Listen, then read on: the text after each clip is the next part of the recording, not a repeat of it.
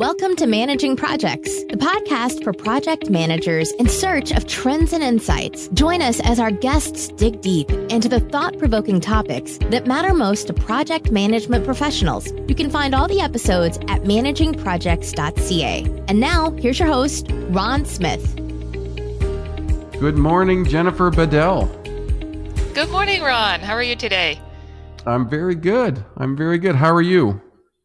I'm great. I got a good night's sleep last night, so it's awesome.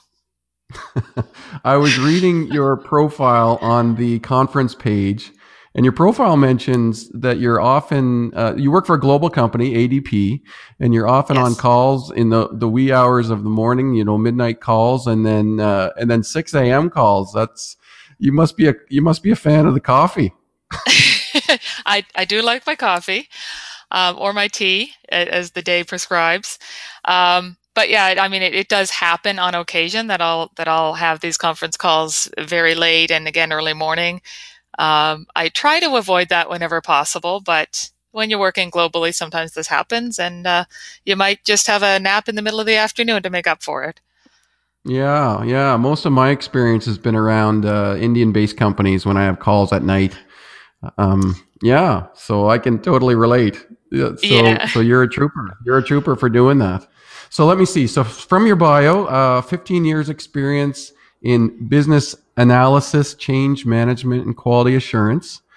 And so, so I understand that the presentation that you're going to give is titled "Managing Change in a Global Environment." You seem to be the the perfect person to to give this talk. So, tell me a little bit about you know why you're giving the talk and maybe a little taste. Sure.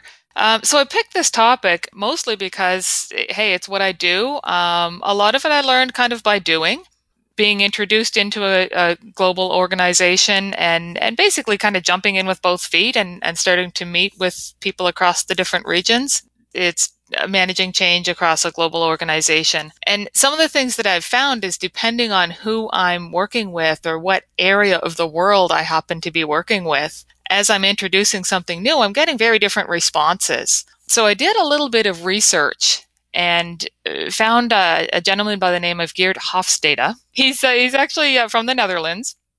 And he did research beginning in the 60s on some just different dimensions of national cultures. So um, he came up with six different categories of how different countries collectively uh, handle certain situations or certain types of, of things. So it's not to say that everybody in that country behaves that way or thinks of things that way, but generally speaking, um, he's found some some commonalities with the people in that particular country. Um, and I'll, I'll give you one example of one of the things that I've noticed power distance is one of the dimensions that he talks about. And he's got graphs on his website that will show you um, where the different countries fit. The countries that I'm generally dealing with are um, Canada, US. I'm dealing with Prague, um, Czech Republic quite a bit, and uh, and China as well. So uh, one of the things that I've found in terms of power distance, it basically means how how accepting is that culture of inequalities in power. So, for example, a director has more authority or more power than a manager. And in China, that's extremely high. So when I'm introducing a change in China, I go to a director and I say, we need to, we need to start doing things this way. The director will instruct um, their team and the team will take it up and just do it. No questions asked. Whereas wow. in Canada and US, that power distance is much lower. So mm. here it's going to be, well, you know, I, I just, I don't really want to. Um, why do I have to do it? I like it the way it was. So exactly. So very different responses uh, just based on that one dimension. I did work with an Indian outsourcer, and what struck me in the work was that they didn't want to bring uh, bad news up the chain to authority. Yes. And, and and, and and on the other side of it, um, when you're talking about asking for a change or introducing a change, you'll hear, oh, yes, no problem, we'll do this. Very agreeable.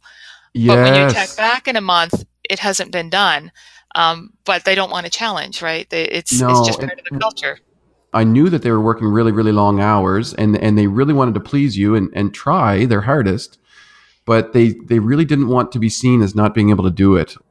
I'll highlight what the six different dimensions are. I don't go into the detail on all of them in, in my talk, but I do I do touch on the ones that affect response to change. But the dimensions are, are power distance, which I, I, said it's the acceptance of inequalities in power. Individualism, which is kind of like every man for himself, whether whether it's sort of that it takes a village to raise a child or not. I've been an Audible member for a long time. I'm taking a short break from the interview to let you know how you can support the podcast. Today's episode is brought to you by Audible this has been a tool I've used to catapult my learning. This week I'm recommending The Five Dysfunctions of a Team by Patrick Lencioni. You can download this week's recommendation or pick another audiobook for free and support this podcast at the same time by visiting managingprojects.ca forward slash audible. Now back to the interview.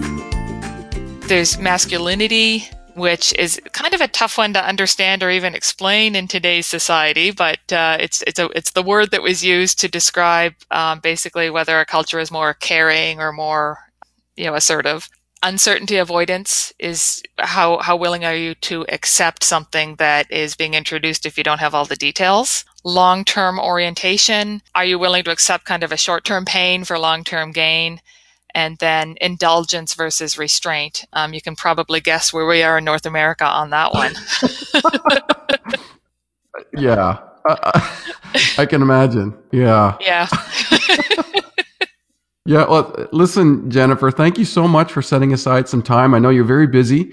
Uh, so you fit me in in between a few meetings, and I appreciate that very much. And uh, I can't wait to see you and the rest of the presenters and folks that are going to listen at the uh, conference in Moncton here next week.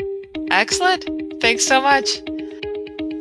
Thanks for joining us for this episode of the Managing Projects podcast. Find show notes and more at managingprojects.ca and follow us on Twitter at manage underscore PROJ. If you enjoy the show, help us out by recommending it to a friend or leaving a review on iTunes. Talk to you next time.